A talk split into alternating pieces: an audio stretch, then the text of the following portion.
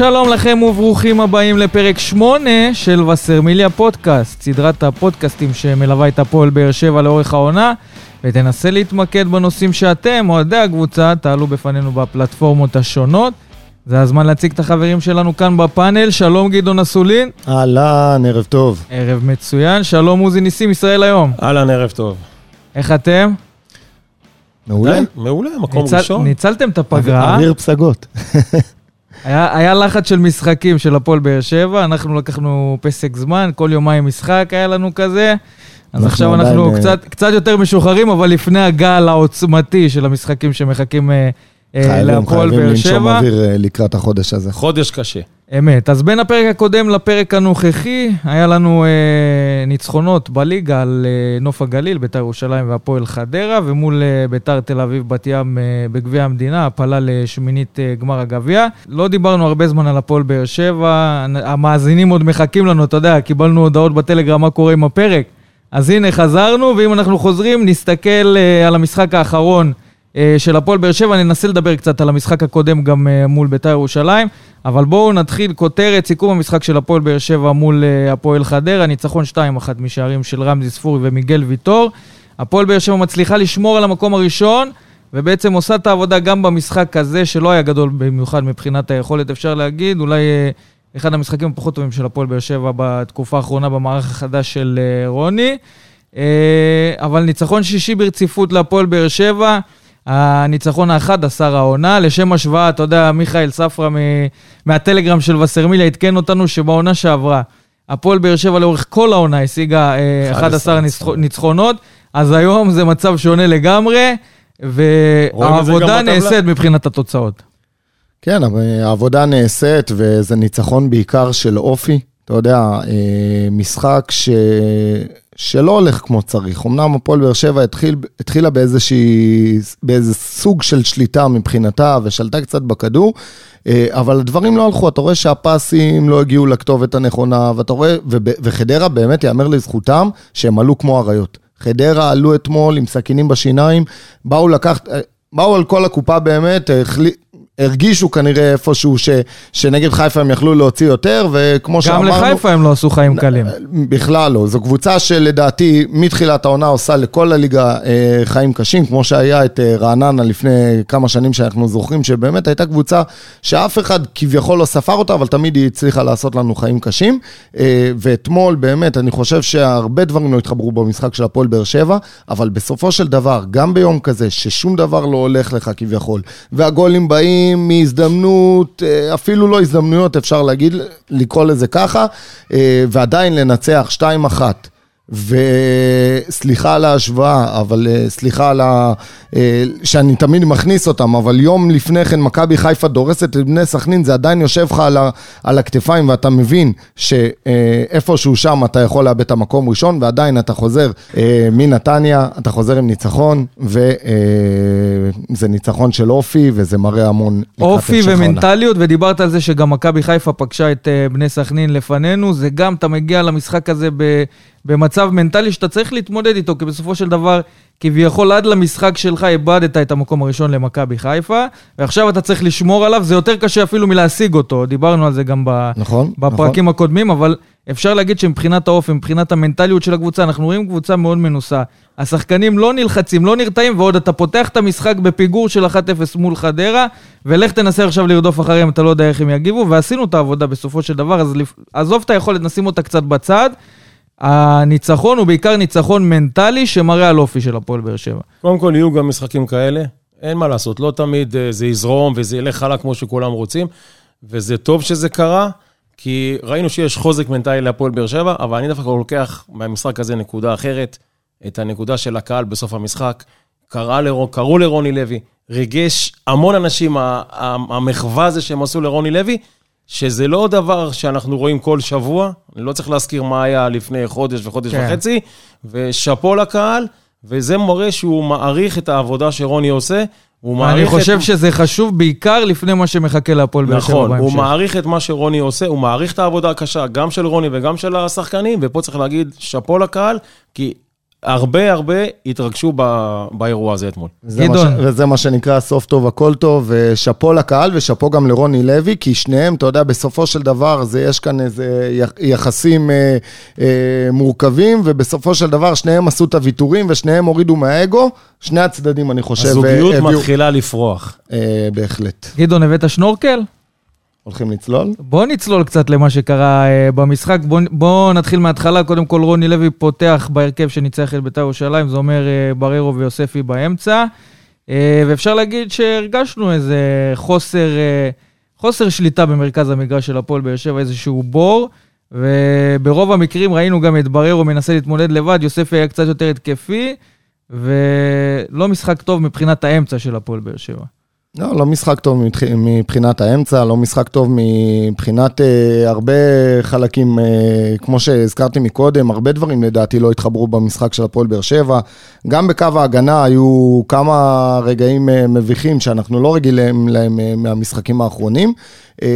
ואפשר להגיד שזה גם מחלק מהשחקנים שהציגו יכולת טובה בהפועל באר שבע. כן, כן, חד משמעית, אז הדברים באמת לא התחברו, וכמו שאמרת באמת חדרה עלתה ליתרון מוקדם, ובאמת יכלה גם להביך אותנו בעוד מספר פעמים, אבל בסופו של דבר, כמו שאוזי הזכיר פה, גם בימים כאלה ששום דבר לא הולך, ובסופו של דבר יהיו לנו עוד ימים כאלה, צריך לדעת לקחת הנקודות, זה מזכיר לי משחקים, בעונות היפות שלנו, שמליקסון מכניס דקה 92 או 93, נגד אשדוד, אתה יודע, בגול מריבאונד של ריבאונד של ריבאונד, ופקארט מכניס באשקלון, ובסופו של דבר אנחנו צריכים, כי זה הנקודות שאתה תספור בסוף העונה. זה ניצחונות בכוח, מה שלא הולך עם המוח, הולך בכוח, ובמשחק הזה זה הלך פחות טוב, לפחות מבחינת היכולת.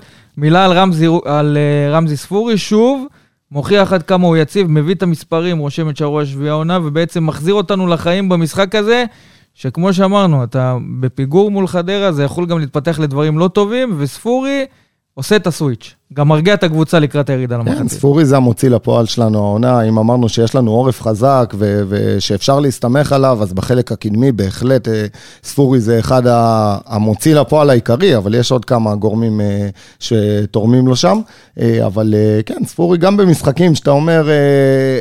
אתה יודע, כשהכל הולך, אז הכל הולך, אם דיברנו על מקודם שלא הולך שום דבר, ובסופו של דבר קבוצה מצליחה לנצח, אז ספורי גם בחצי בעיטה, חצי הרמה, חצי הטיה של רוקביצה, בסופו של דבר גול נכנס לרובי לבקוביץ', שבכל הזדמנות אחרת לוקח את הכדור הזה. וצריך גם לפרגן לרוקביצה, כי הוא עשה שם הטיה, זה השפיע על רובי לבקוביץ'. ואני חושב שהיום קשה לשמור על ספורי, כי אתה לא יודע מאיפה זה יבוא. אם פעם אמרת כדור נערך או משהו כזה, היום אתה רואה שער מ-40 מטר, הוא בכלל חשב להרים, חשב לבעוט, מעניין לשאול אותו. אבל מה שבטוח, היית יכול לראות ששחקני חדרה הגיעו מוכנים למשחק הזה, וניסו לבטל את ספורי. שמרו עליו, הלכו איתו לשירותים גם. כמו שבוע שעבר הגיעו שחקני בית"ר, אבל אתה יודע, איך אמר, אתה יכול לשמור עליו כמה שאתה רוצה, שיש לו כדור נייח, יש לו את המרחק שלו, והוא יעשה מה שהוא רוצה עם הכדור הזה.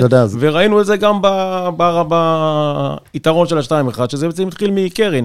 נכון. אבל אתה יודע, זה יפה לראות שחקן עם ביטחון בשמיים, כמו ספורי, לעומת יוג'ין אנסה, שאנחנו אומרים שהביטחון שלו באמת ברצפה, מה שנקרא. לעומת ספורי של שנה שעברה. כן, לעומת ספורי של שנה שעברה, יש הרבה דוגמאות, אבל שחקן שהביטחון שלו ברצפה, פחד לקבל את הכדור, הכדור מגיע אליו, זה כמו איזה גחל דולק, והוא, אתה יודע, הוא גם לא יודע מה לעשות איתו, הרבה פעמים הוא מנסה יותר מדי, והכדור בורח, וספורי לעומת זאת, הוא תמיד בא לקבל את הכדור, הוא מנסה לעשות מהלכים, שעם קצת פחות ביטחון הוא לא עושה אותם גם.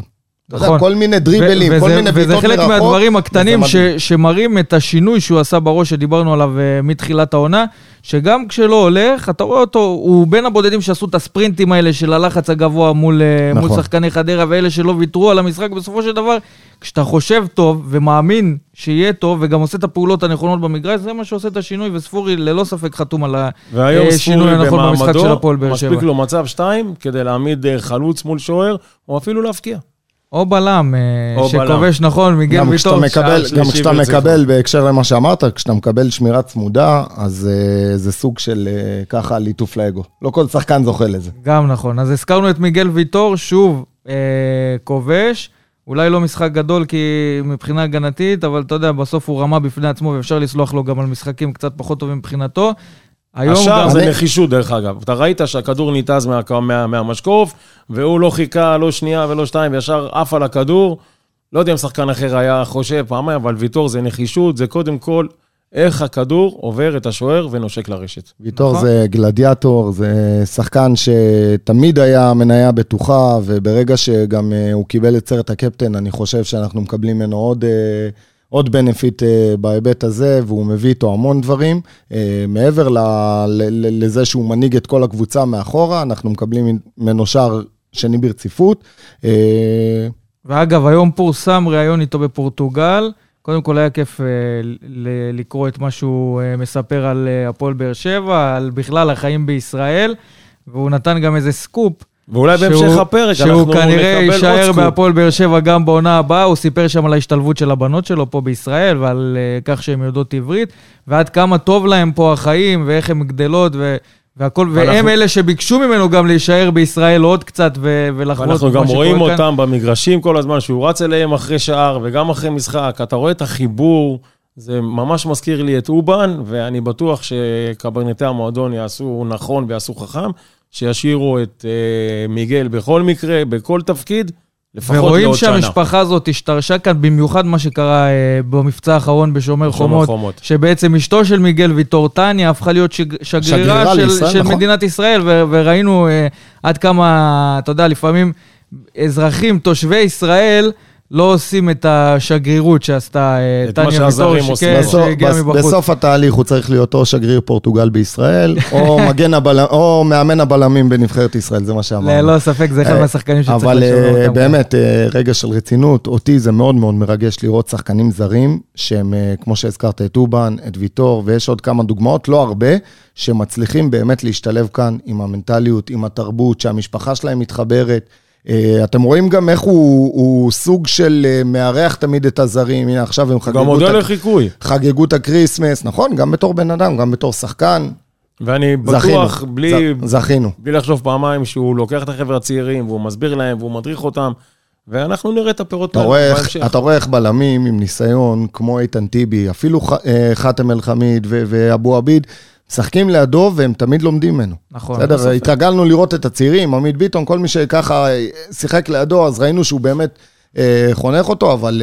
תמיד בקבוצות המצליחות, תמיד יש שחקן של מאמן על המגרש, אני חושב שמיגל ויטור זה מאמן על המגרש. חד משמעית. לא שחקן של מאמן, מאמן על המגרש. אבל בואו נחזור קצת לדבר מקצועית, הזכרת את יוג'ין אנסה, כלל לא שותף במשחק הזה, בעצם משלם על תקופה קצת פחות טובה שלו מבחינת היכולת. איך אתם רואים את הצעד הזה, אולי ישפיע על היכולת שלו? אולי זה יעשה לו משהו, בדרך כלל אתה יודע ששחקן שלא הולך לו, אתה קצת מנער אותו במרכאות, ואני מקווה שמפה הוא רק יצא לדרך חדשה. יוג'ין לא שכח לשחק כדורגל.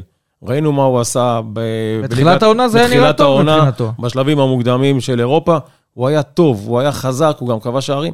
משהו עובר לו, משהו עובר, אני מאמין שאם אולי זה שעכשיו רוני לא שיתף אותו אתמול, זה יעשה לו טוב, ונקווה בעתיד. אבל אסור לשרוף אותו, כי לקח הרבה זמן להביא אותו לפה, גם אם השנה הזאת לא ילך לו טוב, אתה תראה פירות שנה הבאה. אני לא חושב שזה הכיוון, שבאמת שרוני מבטל כלים, באמת במיוחד שהם כלים חזקים וטובים, כמו יוג'ין אנסה, כמו שאתה אומר באמת. אל תשכח שעכשיו חזר יחזקאל, והוא בכושר טוב. אז זה מה שאני אומר, בסופו של דבר, ממה שאני רואה עד עכשיו, זה אומנם... אגב, זה הדבר הכי טוב שיש להפועל באר שבע, אם יצליחו להביא את השחקנים שלא היו עד עכשיו בכושר טוב, לנקודה הזאת של העונה, להכניס אותם לכושר, כמו שהזכרת את יחזקאל, אולי דורמיכה גם יעשה את השינוי הזה. קיבל אתמול הרבה דקות, וראינו. נכנס במחצית, וזה סוג של חיזוק להפועל באר שבע, יותר מכל רכש אחר שהגיע בינואר. אני חושב שרוני באמת עושה את הרוטציה בצורה טובה, כמו שאתם אומרים, הוא יודע לשלב, למעט עוד פעם משהו שביקרנו אותו, שזה היה החילוף האחרון של דורמיכה במשחק הקודם, שלא היה במקום לדעתי להכניס שחקן כמו דורמיכה בדקה ה-88, אבל שוב, זה קורה, העיקר ללמוד מהדברים האלה, ובסופו של דבר הוא יודע לעשות את הרוטציה ולהשתמש בכלים שלו, ולשמור את השחקנים חמים. לגבי יוג'ין אנסה, גם בבודקאסט הקודם הזכרנו את זה, שזה נכון לדעתנו כאן בפאנל, שבאמת להושיב אותו על הספסל, שניים, שלושה משחקים, לאפס אותו, לעבוד איתו, הוא יחזור הרבה יותר דרוך לדעתי, וזה... מה שאני אהבתי לשמוע מרוני לוי אחרי המשחק מול בית"ר ירושלים, ששאלו אותו על העניין הזה של יוג'ין אנסה, על העניין המנטלי. אתה זוכר שדיברנו על זה בפרקים הקודמים, על העניין המנטלי של יוג'ין, ורוני שיתף שם את העיתונאים ששאלו אותו את השאלה הזאת, שהוא כן...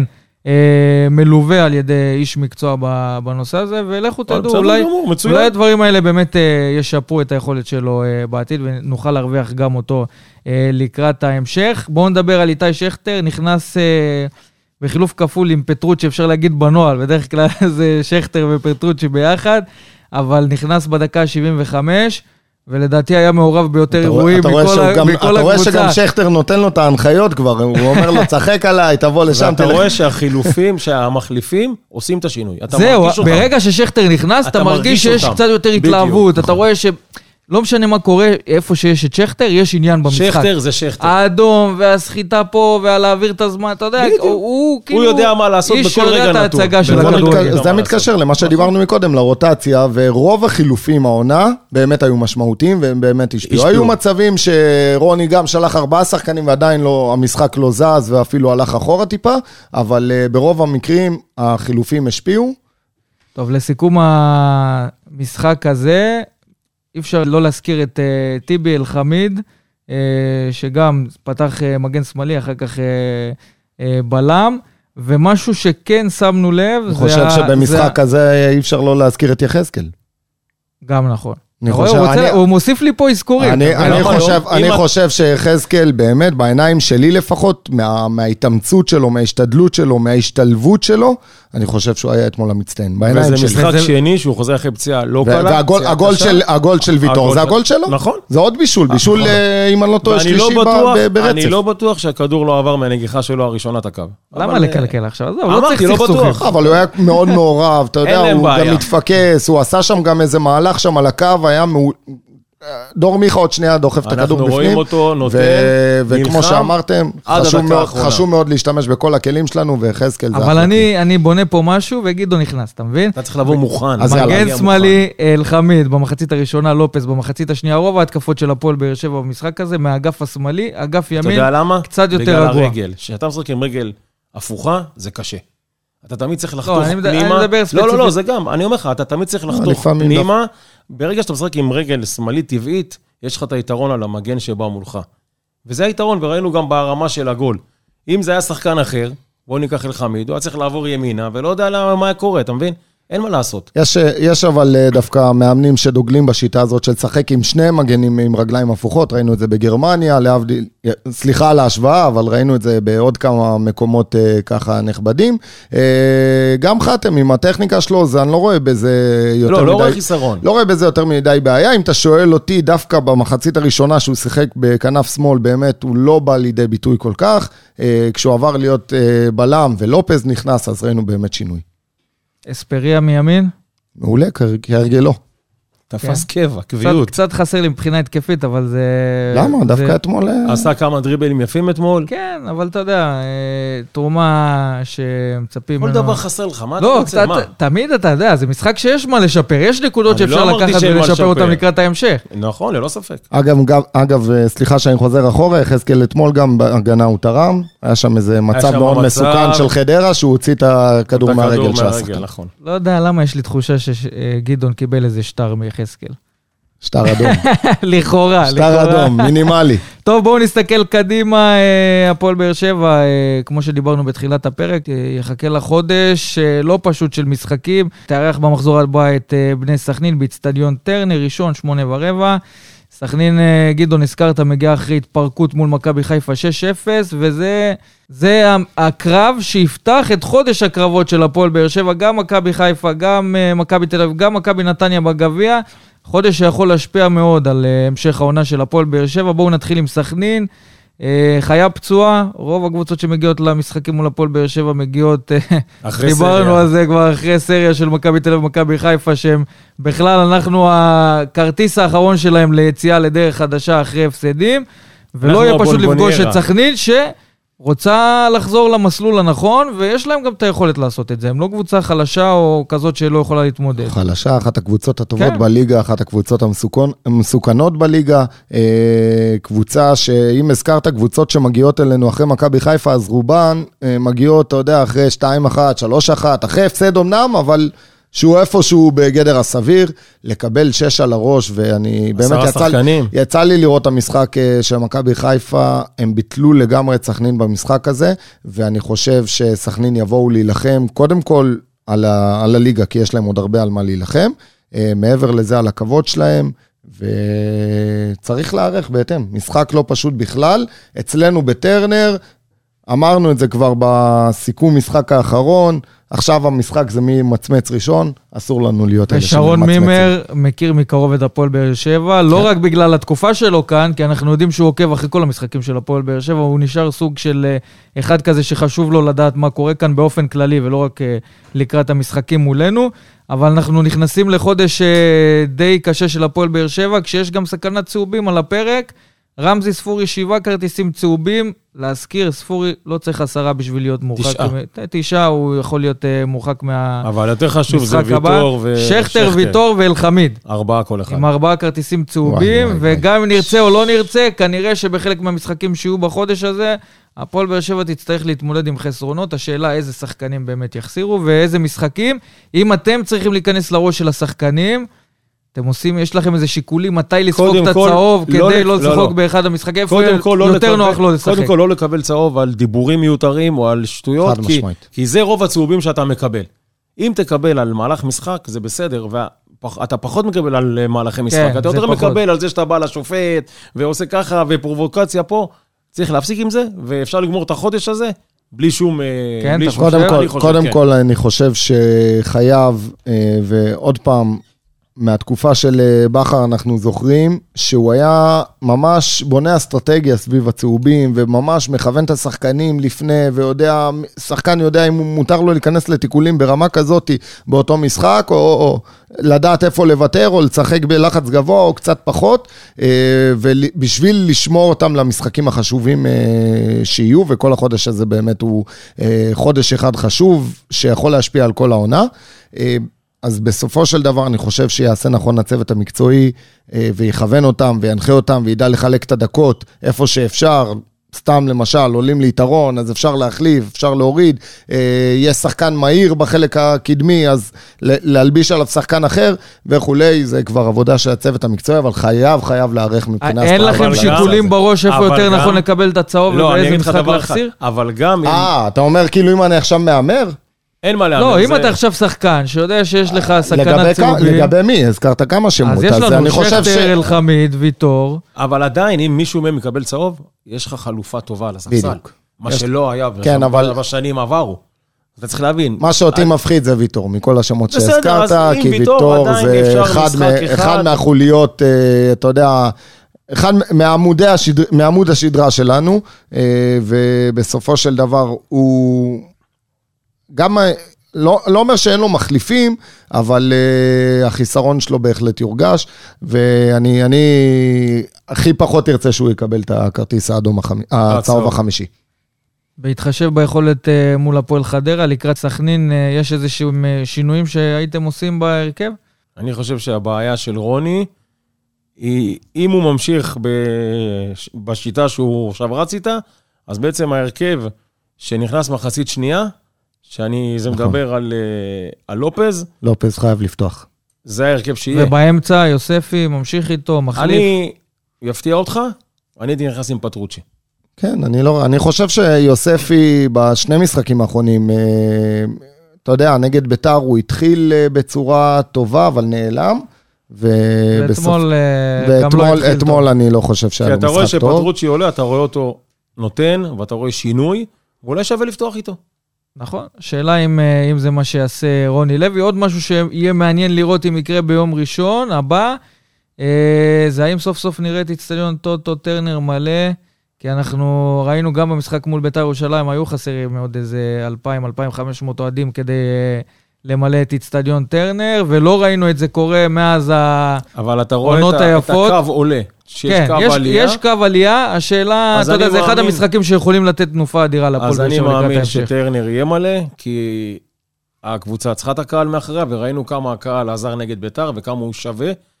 אני מאמין שמפה אנחנו נקרא לקהל, יש כבר מכירת כרטיסים, תמהרו לפני שיגמר, כי אין יותר. איזה איש שיווק, אתה מבין גדעון? צריך לקחת את הקוד שלו, להקליט אותו לבחירת הכרטיסים שלו. אתה סלוגן מעלה, חוזי ניסים. יאללה, הימור שלכם? ניצחון באר שבעי. 1-0, באר שבע. טוב, אני מקווה שנעשה... זה לחץ 90 דקות. לא משנה, כל העונה אנחנו בלחץ, אז נמשיך בקו הזה. לא, תראה... בפועל באר שבע, אתה כל החיים בלחץ, זה לא משנה. זה נכון, זה ב-DNA. זה ב-DNA. טוב, אני גם חושב שהפועל באר שבע תעשה את העבודה, וזה הזמן לעבור למנה העיקרית של הפרק הזה, ולארח כאן... יאללה, אנחנו רעבים. את מנכ"ל הפועל באר שבע, גיא פרימור, לשיחה אישית, שבה נעלה גם את הנושאים שאוהדי הקבוצה ביקשו מאיתנו בפלטפורמות השונות. אז בואו נצרף אותו, זה הזמן לומר שלום וערב טוב למנכ"ל הפועל באר שבע, גיא פרימור. ערב טוב, חברים. טוב, חשוב לי להבהיר רק שלא יצא לנו להכיר מבחינה אישית, אנחנו בעצם בקושי החלפנו מילה חוץ מאותו סגירת הרעיון שעשינו, וזה בעצם שיחה ראשונה פתוחה שלנו, וגם לטובתנו וגם לטובת המאזינים, אני חושב שזה הזמן להכיר להם את גיא פרימור, ולדעת קצת יותר על מי האיש שהגיע לפועל באר שבע בתפקיד המנכ"ל. וואו. חיים שכאלה. לא חייב גן יסודי, אפשר להתחיל מכיתה א'. בוא נתחיל מגיל 4 בכדורגל, לעולם לא עזבתי. 40 שנה רצוף, גדלתי מחלקת הנוער של הפועל רמת גן, בגיל 14 הייתי קפטן נבחרת ישראל, עד גיל נוער, 5 שנים. באיזה תפקיד שיחקת? בנבחרת שיחקתי קשר אחורי, פה רמת גן קשר שמאל. לא, פה מחפשים קשר אחורי, לא? עכשיו ינואר. זה אתה אמרת. חכה, תתחיל לאט. בגיל נוער, מכבי תל אביב רכשה אותי מהפועל רמת גן, הייתי 2 בנוער של מכבי תל אביב, ועוד שנה בבוגרים, אפילו הגעתי לווסרמיל, המיתולוגי, ישבתי על הספסל. אז אתה יודע את השינוי שעברה הפועל באר שבע. כן. מקלחות קרות. אכלתי אבנים על האוטובוס בדרך חזרה. וואי. היה חוויה. גם כשהייתי במכבי הייתי תמיד אדום.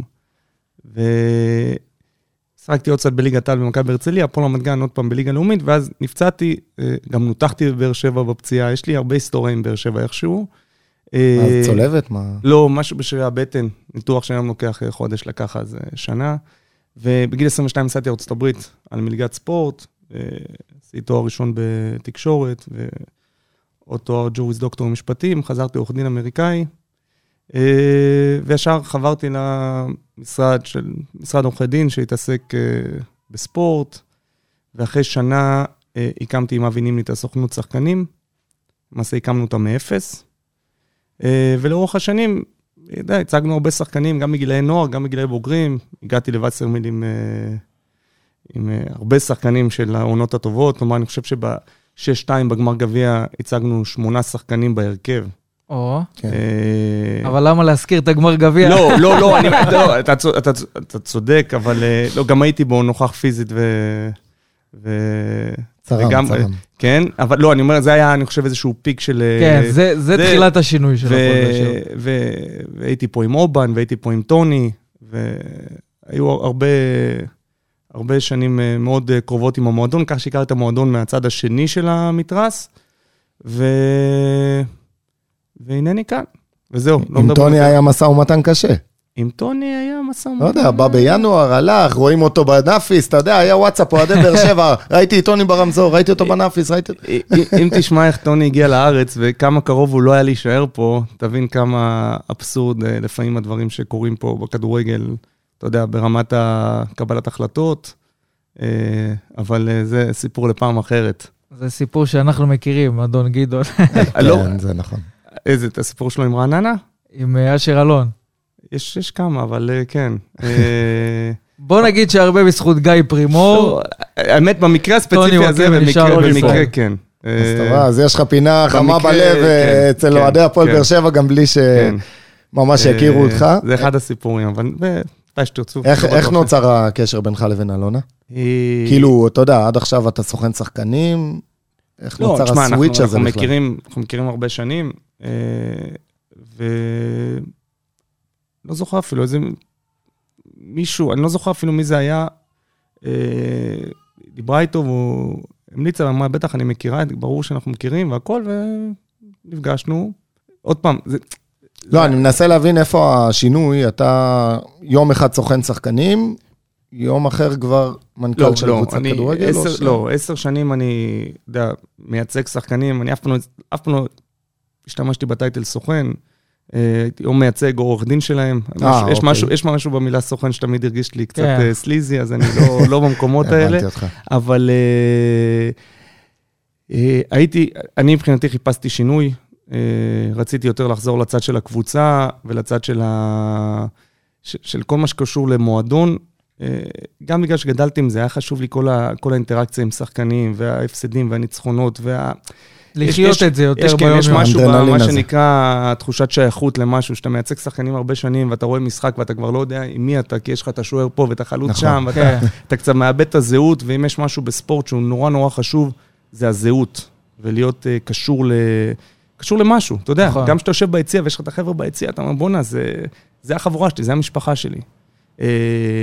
אז על אחת כמה וכמה, להיות בצד של המועדון, מהצד השני של הדברים, זה אנרגיות אחרות, ואחד הדברים שהיה, כאילו, לא גם שדיברה איתי, יודע, אני גר בגבעתיים, באר שבע, זה לא טריוויאלי, אבל לקחנו בדיוק 3 דקות להגיע להבנות ולהסכמות, כי גם מאוד רציתי לעשות את השינוי הזה, וגם, דרך אגב, לפני זה דיברו איתי גם מועדונים אחרים, לא משנה שמם, אבל זה לא קרה, כי זה... היה תקליק הזה בעצם. כי זה הרגיש לי נכון, כי אני גם מכיר את המועדון, ואני גם מכיר את אלונה, וזה אתגר אמיתי מבחינתי. הופתעת מההצעה?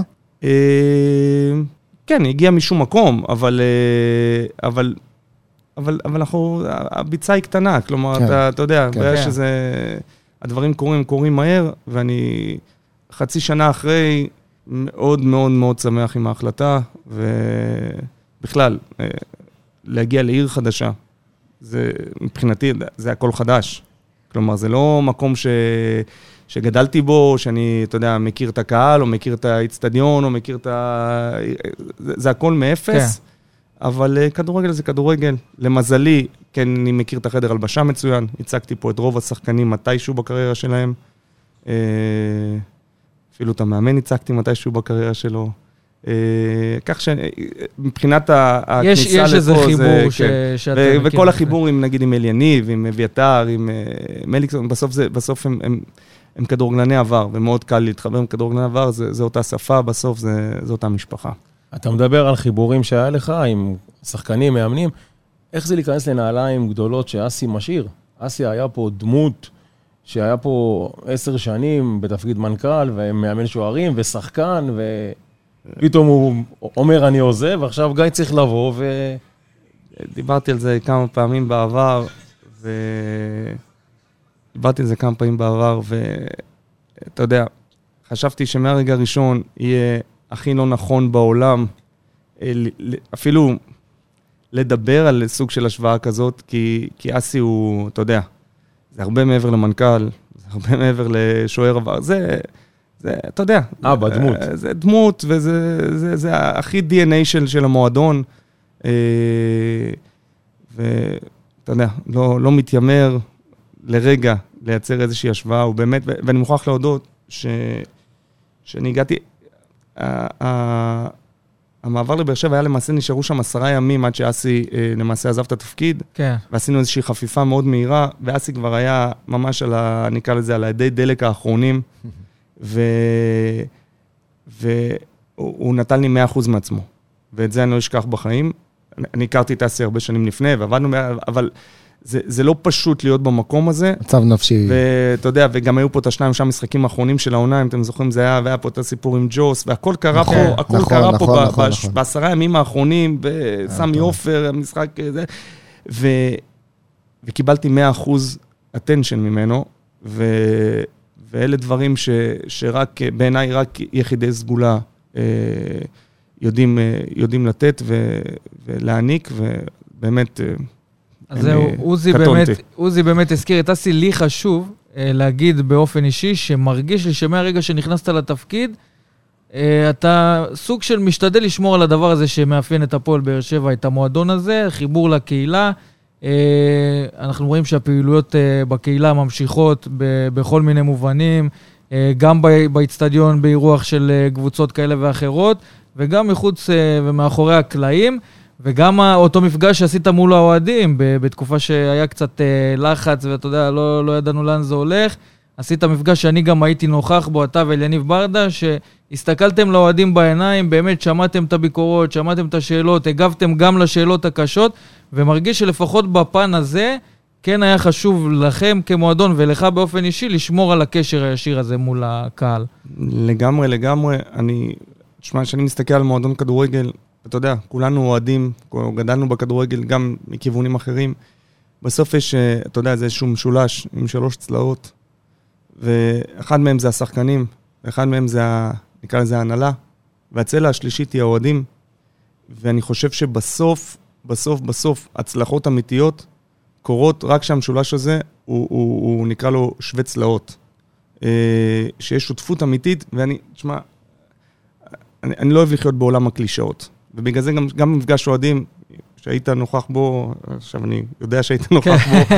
התפלחת. אתה יודע, התשובות הן כנות, אני לא אוהב ללכת מסביב, התשובות הן כנות, ותמיד יהיו תשובות כנות, גם, אתה יודע, אי אפשר תמיד לרצות את כולם, אי אפשר תמיד, אני גם לא פה להשמיע לאנשים מה שהם רוצים לשמוע, אי אפשר לרצות 100% מהאנשים, 100% מהזמן, אבל האמת היא מאוד חשובה, ובעיניי, זה אף פעם לא המועדון מול הקהל, או הקהל מול השחקנים. תחשוב על כל הסיפור הזה, ואני יכול לתת, שאתה 10 שנים בצד השני, אתה יכול לראות דפוסים של מועדונים אחרים בליגת העל, שאתה עובד מולם, ואתה רואה בדיוק מהצד, למה הם מצליחים, ולמה הם לא מצליחים,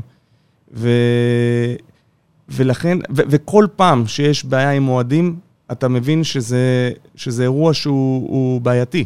שלא רואים אותם, שלא מקשיבים להם, ובעיניי זה קריטי, לא בגלל שזה מוביל להצלחה של קבוצה, בגלל שזה חלק אינטגרלי מהקבוצה. כלומר, אין דבר כזה הפרדה בין זה לזה לזה. זה או שעושים את זה ביחד, או שזה לא עובד. ואז למעשה הקהילה היא מתחברת באופן אוטומטי, כי בסוף, אתה יודע, אנחנו חלק מקהילה. אין דרך אחרת להסתכל על זה. אני עוד פעם, 8 שנים בארצות הברית, הקבוצות ספורט שם הם חלק בלתי נפרד מהקהילה תמיד, אתה רואה את זה באירועים, הייתי מאוד מעורב שם בקהילה, מהרבה כיוונים, גם כמאמן, גם כשחקן, תמיד היו לנו אירועים, תמיד, אתה עוזר פה, ואתה walk for hunger פה, ואתה עושה, כל הזמן יש משהו שקשור לקהילה, זה מאוד חשוב, זה מודל לחיקוי לילדים, וזה עוזר להרבה אנשים.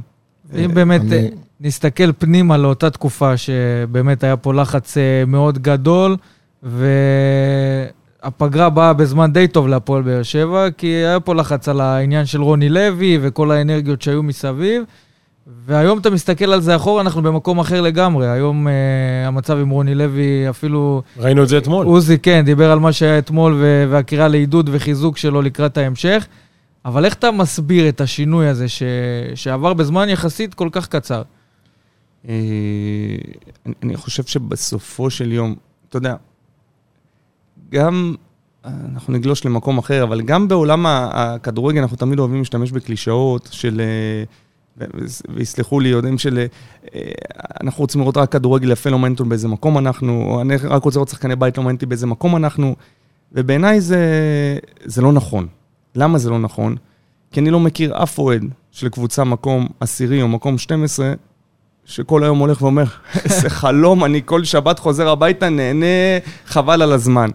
בסופו של יום, יש איזשהו מדרג, ובעיניי המדרג הוא, שקודם כל, שהקבוצה היא מצליחה, זה הדבר אולי הכי חשוב. עכשיו, שעליו מתלבש משחק טוב, ושחקנים מקומיים לצורך העניין, אז זה האוטופי. זה משולש הקסם. אבל אני לא חושב שיש אוהד אחד בעולם, שהיה רוצה לראות רק לצורך העניין, משולשים כל היום ולכת הביתה ב-0-3. כי זה... עדיף ללכת עם הנקודות ולא עם המחמאות. אז אני חושב שמה שקרה, במיוחד בפגרה, אנחנו למעשה שינינו את השיטת משחק לחלוטין. אני לא רוצה להיכנס פה יותר מדי לצד המקצועי, יש אנשים שעושים את זה פה... לא, אתה יכול לעשות לא שומע. אבל זה כן הרגיש שיש ראש פתוח גם מצד הצוות המקצועי. לגמרי, כי אני אגיד לכם משהו, גם בתקופת ה... נקרא לזה השריקות בוז וכאלה. צריך להבין דבר אחד, כולם בסוף רואים אותו דבר. כלומר, זה לא שאחרי משחק לא טוב שלנו, או משחק בינוני שלנו, יורדים לחדר הלבשה, ויושב הצוות המקצועי ואומר, וואי, זה משחק גדול היה היום. כן. זה לא הסיפור. כן. זה לא הסיפור אף פעם. יש מודעות. יש מודעות. אנשים רואים אותו דבר. עכשיו, אתה יכול לראות, אתה יודע, מה שכן יש לצוות המקצועי, שהרבה פעמים אין ביציאה, זה עוד הרבה נתונים אחרים, פיזיולוגיים, נתונים של פציעות, היום הכל, אתה יודע, דאטה אנליסיס, אתה יודע, מדויק מאוד, אתה יושב במחצית כבר עם האנליסט, יש המון נתונים מסביב שנכנסים פנימה, שהקהל לא מודע להם. אז כן יש איזשהו, ואז לפעמים אתה לא מבין חילוף כזה או חילוף אחר, כי תמיד יש סיבה. לפעמים זה הכנה למשחק הבא, ולפעמים הוא קצת פצוע ונותנים לו 70 דקות, כי ה-GPS ואומר, תורידו עומסים. אז זה החלק שחסר, אבל בסופו של יום, כולם רואים אותו דבר. ואם כן. זה לא מספיק טוב, אז רוצים לתקן. ולכן, שאני תמיד אומר ביחד, אז בסוף זה ביחד, כי גם שמתקנים, מתקנים ביחד. ולכן זה חשוב, אתה יודע, לתקן בהצלחות, וחזרנו קבוצה אחרת לחלוטין, שמשחקת עם הרבה יותר כלים התקפיים מהתיקון, שלא נקרא לזה תיקון, אבל מהשינוי שהיה שם ממשהו שמתאים יותר לקבוצה. שיותר מתאים לשחקנים הקיימים. דרך אגב, אני חושב שגם בגלל שזו קבוצה שהתחברה מאפס, באמת שזה אירוע חריג ביותר. אני לא חושב שיש בה 20 שנה האחרונות שום מקום לא בעולם ולא בישראל, שחיבר 14-15 שחקנים, ונמצא אחרי חצי עונה איפה שהוא נמצא, והדרך עוד מאוד ארוכה, ועוד יש עוד הרבה דברים שאתה יודע, השיפור תמיד צריך לעשות, אבל ולכן אני חושב שגם אם עכשיו, היכולת שלנו לשחק יותר משיטה אחת, גם אם תחזור במשחקים מסוימים לשיטה הקודמת, היא תראה הרבה יותר טוב. נכון. כי שחקנים כבר יודעים, אתה יודע, להתחבר. בסופו של יום, לוקח זמן לרמזי להבין לאיפה ניקיטה רץ. זה לא משנה ששניהם שחקנים מצוינים. בסוף אתה צריך לשחק עם שחקן, זה כמו בשכונה, אתה יודע, הוא רץ שמאלה או ימינה, אתה נותן לו את הפס, כי אתה משחק אותו כבר מגיל 4. אז אני חושב שהדברים האלה, ובגלל זה הרבה פעמים אומרים, זו קבוצה חדשה, ואז העודים משתגעים, אומרים, מה חדש? חצי שנה זה כלום לקבוצת ספורט. זה כלום לקבוצת ספורט, קבוצות ספורט, גם הפועל באר שבע שלנו, את האליפות הראשונה לקחה אחרי 4 שנים ביחד, לקח 4 שנים לבנות אותה. היה פה בסיס שנבנה וגם הגיע לכמעט בעונה לפני. נכון, והגיע לכמעט בעונה לפני, ואז את 2-3 שפצורים, קטנים כאלה, טוני כזה, קטן, בפיין טיוני, אבל זה לקח 4 שנים, עכשיו אתה יודע, לאף אחד אין סבלנות היום, אנחנו לא חיים בעולם של 4 שנים, אבל בוא, יש קבוצות בישראל שהחליפו 10 שנים כל שנה, 15 שחקנים בתקציבים של 100 מיליון שקל, והלכו להם באוקטובר. יש כמה כאלה. יש קבוצות גדולות שגם לא זכו 20 שנה כמעט באליפות. ובוא נראה עכשיו מה קורה למנצ'סטר יונייטד. בוא נראה מה קרה לליברפול הגדולה משנות ה-80 ש-20 שנה רדפה אחרי אליפויות, ועכשיו תראה את מנצ'סטר יונייטד כבר עודפת 7-8 שנים. לא חסר לה כסף. כל הזמן הם עודפים אחרי הזנב של עצמם ולנסות לייצר. כי מאוד קשה, לייצר קבוצה מנצחת זה דבר מאוד מאוד מאוד מאוד קשה. תראה כמה קבוצות פרמייר ליג מתות להיות מקום ראשון, בסוף יש רק אחת. כמה הולכות הביתה מאוכזבות? עכשיו איזה קבוצות יש שם. נכון. ובונות, זה לא תמיד, וזה הסיפור עם קבוצות חדשות, זה לא משנה שיש לך 20 שחקנים מצוינים, שאפילו כל אחד מהם לקח אליפות במקום אחר. זה צריך להיות ביחד. זה לא טניס. זה צריך להתחבר. אז אתה יודע, גיא, הזכרת כאן את החיבור באפס זמן, ובאמת מדהים לראות את זה, למרות שיש חלק, כמו שאמרת, שחולקים על היכולת, אבל באמת, מי שמסתכל על זה בראייה באמת אובייקטיבית, ואומר, בונה, יש כאן משהו נפלא. השאלה אם זה משהו וכבר לא סוד שאפשר להגיד שהפועל באר שבע מכוונת לאליפות, והיא ראש בראש עם מכבי חיפה על התואר הזה. השאלה זה משהו, זה מטרה שנקבעה מראש? שמע, אני חושב, תשמע, גם אני מאמין שלי, דיברנו על קהילה, אני חושב לדבר על הרבה דברים אחרים, זה, אני אפילו לא מסתכל, אנחנו תמיד רוצים להיות הכי טובים, ואני אומר את זה, אבל ממקום צנוע, אבל, כי זה מקום שהוא, הוא חשוב בעיניי, כלומר, שאנחנו בונים קבוצה, או בגלל זה גם, הפועל באר שבע מבחינתי זה היה ישר כן, כי זה לא מקום שאתה בא ואומר, תשמע, אני רוצה פלייאוף עליון. כן. זה אף פעם, זה לא הסיפור אף פעם. עכשיו, זה יכול להצליח, זה יכול לא להצליח, אבל השאיפה היא מאוד ברורה. כן. השאיפה היא להגיע הכי רחוק שאפשר. ושאתה עם הכלים האלה... כן, אבל גם צריך להיות ריאלי, כי כמו שאתה אומר, בניתם קבוצה של 14 או 15 שחקנים חדשים באפס זמן, אחרי שהקבוצה בשנתיים האחרונות אמנם לקחה גביע, אבל לא הייתה בטופ. אתה, אגב, נכנסת כאן אחרי איזה שערה, שככה דילגנו על זה כבר, אבל כן. נכנסת אחרי איזה שערה לתפקיד, אז אתה יודע, אז בסופו של דבר יושבים גיא פרימור ואלונה ברקת, ומדברים על העונה הקרובה, אליפות עלתה שם באיזושהי קונסטלציה? זה היה הכי גבוה שאפשר. אליפות, בעיניי אליפות, זה הכי גבוה שאפשר, אבל אתה יודע, אבל... לא, בסדר, תשובה כנה ואהבתי אותה, כי אתה יודע, הרבה מתחבאים מאחורי הדברים האלה. לא, אני אגיד לך יותר מזה, גם שככה, שאלו אותי בתחילת שנה, אתה יודע, ככה בפנימי, מה תהיה הצלחה בעיניך, אוקיי? אז אני אמרתי שהצלחה בעיניי תהיה, אם בקיץ הבא אני צריך להחליף רק 3 שחקנים. עכשיו, זה... לא אומר איזה מקום סיימת, כי אתה גם יכול לסיים מקום שני, שלישי, רביעי, ולהחליף רק 3 שחקנים, ויקח לך עוד שנה ותתחבר, כאילו תהיה מפלצת. אז אתה מבין, זה לא... הבאת דוגמה נפלאה מקודם, את הפועל באר שבע של אלישע לוי, ששם... בדיוק. אז אתה יודע, אז לא תמיד אנחנו יכולים, אני חושב שזה בכלל לא נכון גם לפרשן קבוצה לפי נטו, תוצאה או מיקום, כי לא תמיד זה הסיפור, הסיפור הוא הרבה פעמים הרבה יותר רחב, ואם אתה מנתח אותו בכלים מקצועיים נטו, אז אתה יכול גם לסיים עונה לא במקום הראשון, ולהרגיש שאתה בדרך הנכונה, ואתה יכול לסיים עונה בדיוק הפוך, במקום יותר גבוה ממה שציפית, סתם, לא בבאר שבע, במקום אחר, ולהגיד, אבל חסרים לי פה הרבה דברים, אני צריך לבנות מחדש. קבוצות שקרא לטוטנהאם, קרא לנפולי, שרדפו מקום שני כמה שנים טובות, ובסוף זה הכל התרס... הם לא הצליחו להביא את האליפות, לא נפולי מיובנטוס, ולא טוטנהאם מסיטי, ועכשיו אתה רואה איפה הם, חזרו 17 צעדים אחורה, כי הם היו באיזה פיק, אבל הפיק הזה לא הספיק למקום ראשון. הוא לא הספיק למקום ראשון, זה היה קצה גבול היכולת שלהם, ואז הם היו צריכים להתחיל הכל מחדש. אז לא תמיד הכי טוב שלך מספיק לאיפה, אתה יודע, לטייטל. אבל מבחינתנו, אתה יודע. אבל רואים את זה גם במעשים שכן כיוונתם לשם, כי הבאתם שחקנים מנוסים שעברו דבר או שניים בכדורגל. אנחנו חברים הכי גבוה שאפשר, אתה יודע. לא, מה שהוא אומר זה צלש או טרש, כי יש כאן איזה הימור גדול. בסוף של דבר, להרכיב כאן סגל שהוא בנוי מרוקביצה ומאספריה ומוויטור ומאיתי שכטר, שחקנים שאתה יודע... שאגב, שכטר זה הכי מדהים, שגם אם הוא עולה מהספסל אתה מרגיש כאילו זה הקבוצה שלו. זה כן, זה גם הרבה יותר... אבל אני אומר, זה אימור של כאן ועכשיו ואולין מה שנקרא בשפת הרחוב. כן, שזה גם, אתה יודע, אתה גם יכול להסתכל אולי אפילו משיטה של, נקרא לזה אפילו של בניית פירמידה בצורה הפוכה. לפעמים אתה יכול להתחיל מסגל כזה ועליו להתחיל לבנות קצת להצעיר אותו מפה, קצת לשפץ אותו משם, כלומר, אתה יודע, זהו גם דרך להסתכל על דברים, אבל הדרך היחידה שזה יקרה, בגלל זה אמרתי, הצלחה זה בסוף אתה מחליף בקיץ 3 שחקנים, הסימן שאתה בונה את הפירמידה נכון, אולי הפוך ממה שתכננת, אבל נכון, אבל באותה מידה, יכולת למצוא עצמך בקיץ הבא עם עוד 14 שחקנים חדשים. נכון. זה קורה לקבוצות הרבה יותר גדולות בעולם מהפועל באר שבע. הזכרת את הסגל והזכרת גם את העונה הבאה. השחקנים של הפועל באר שבע הם לא צעירים, הם די מבוגרים בגיל. מה יהיה בעצם בעוד שנה, שנתיים? איך אתה, הרי גם יהיה לך להחליף כמות לא מעטה של שחקנים, כי אין מה לעשות. הגיל פה מדבר.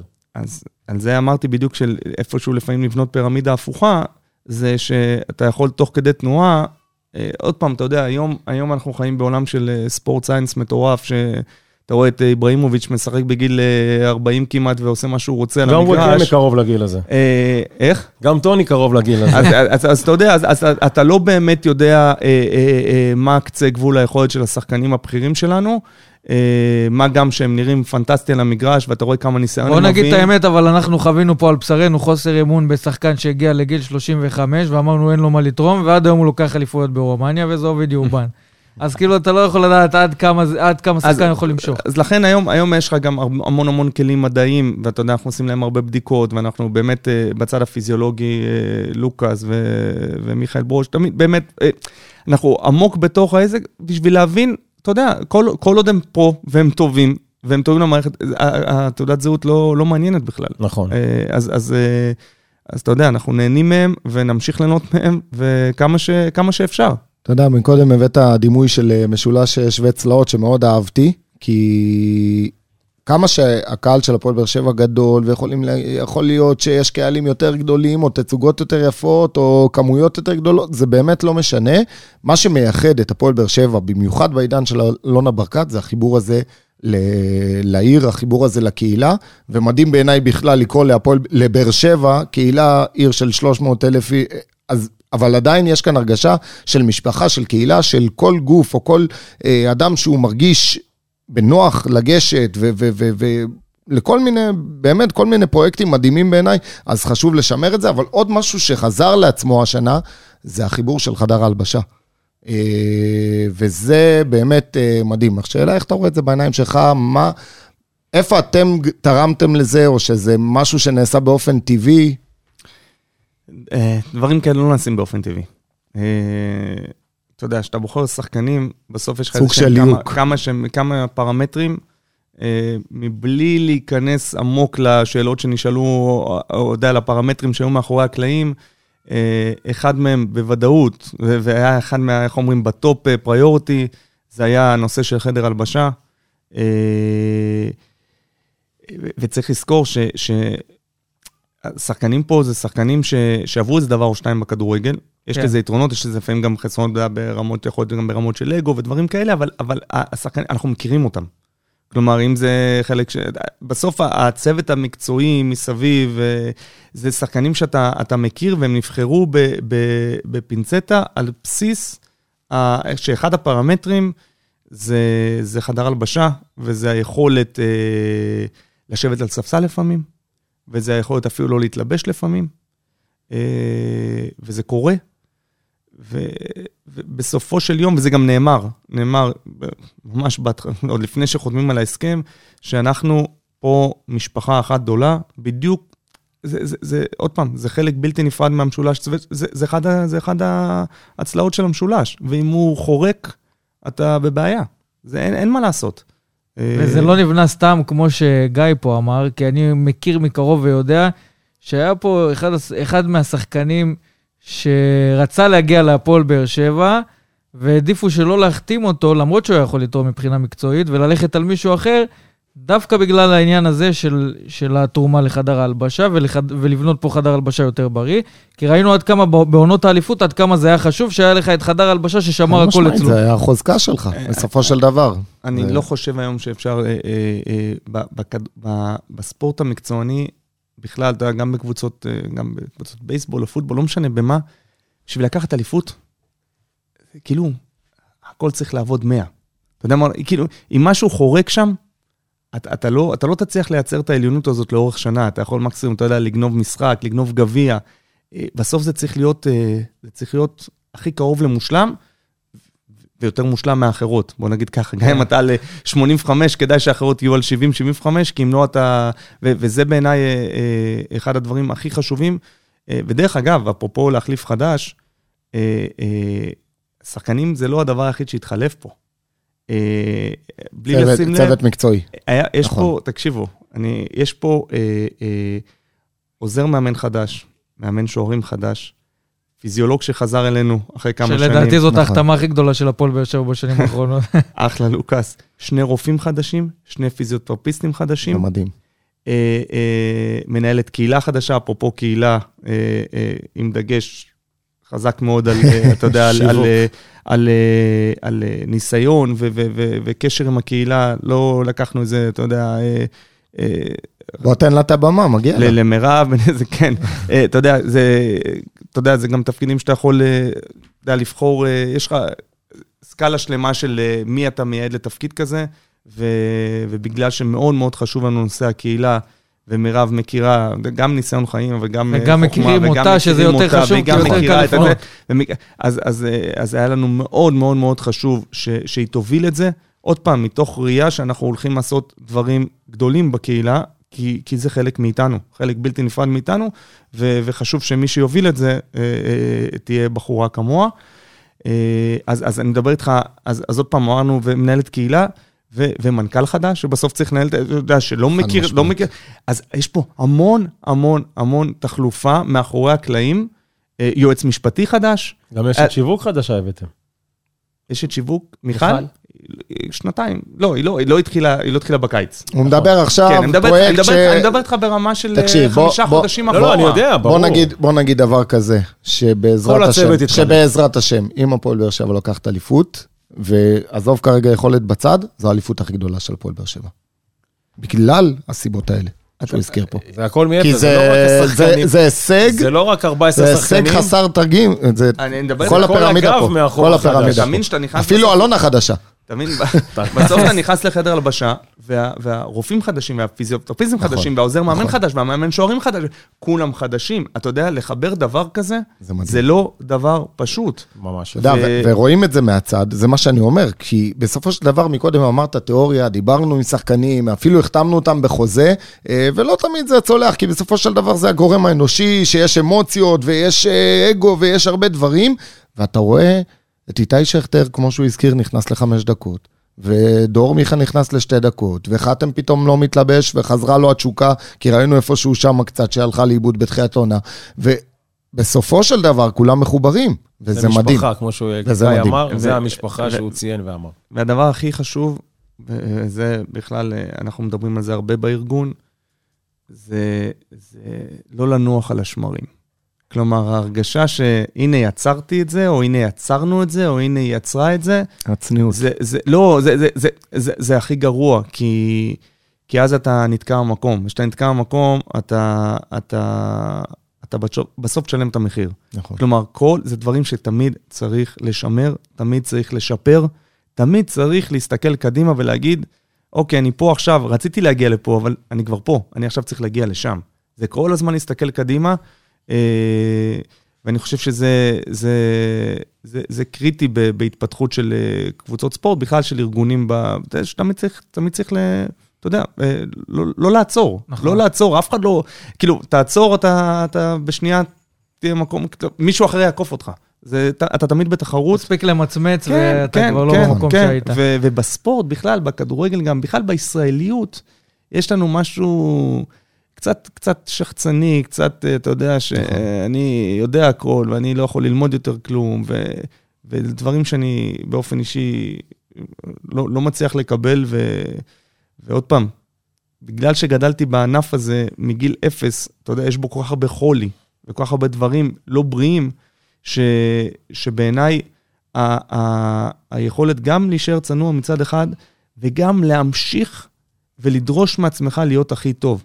ושאני אומר הכי טוב, זה לא רק על המגרש, וזה כל הארגון פה היום יודע, זה אם אנחנו עושים שיווק, אנחנו נעשה הכי טוב, ואם אנחנו נעשה מרצ'נדייז, אנחנו נעשה טוב, ואני בטוח שיש גם שאלות על זה, אבל דברים האלה לוקחים טיפה זמן, אבל אני יכול להגיד לכם שמאחור הקלעים, יש פה המון פגישות על דברים שקשורים למרצ'נדייז, וטכנולוגיות, ומאץ' דיי, והדברים האלה יקחו טיפה זמן, אבל אם נסתכל חצי שנה, שנה קדימה, אני מאמין שיראו את השינוי, או לא אפילו את השינוי, את השיפור. עוד פעם, זה לא עניין של שינוי, כי זה לא שמה שהיה לפני לא טוב. פשוט כל הזמן צריך לשאוף ליותר.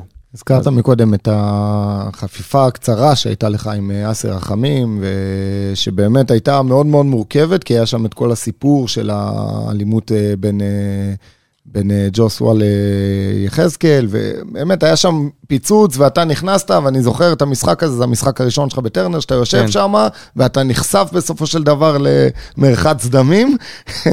השאלה עד כמה הדבר הזה, אתה יודע, חישל אותך באפס זמן, ועד כמה זה השפיע על העונה הזאת, כי דיברת על ליהוק של שחקנים. למזלי, גדלתי בחדרי הלבשה בשנות ה-80 וה-90, שדברים היו עפים שם חופשי, אז... אתה אומר, על מה אתם עושים רעש בכלל? כן, לא, אז אני אומר, זה לא... אתה יודע, זה היה אירוע לא טוב, זה היה אירוע קשה, זה אירוע שהוא לא מקובל בשום קבוצה, ואתה יודע, בסוף, אני יודע כמה הקהל אוהב את ג'וס, ואני חושב שהוא באמת שחקן מדהים ביכולות האישיות שלו,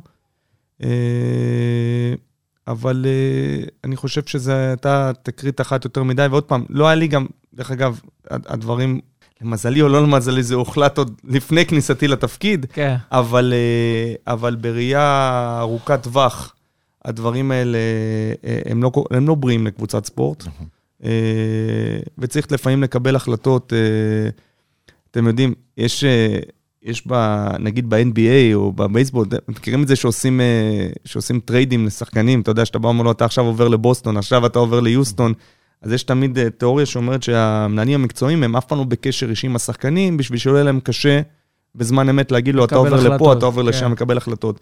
אז אנחנו באים בעולמות שאנחנו מאוד מאוד קרובים לשחקנים, ואז אתה יודע, ההחלטות הן הרבה פעמים מעולות בהרבה רגש, והרבה אהבה, והרבה זה, אבל שאתה שם הכל על, אתה יודע, משהו ברמה הכי קרה, והכי,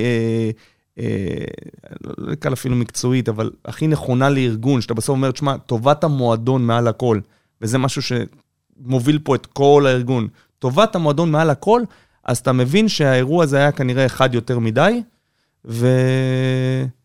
ושוב פעם, זו לא הייתה החלטה פשוטה, אבל אני חושב שזו הייתה החלטה נכונה. אתה הזכרת הסתכלות קדימה, וגדעון הזכיר את אלונה החדשה.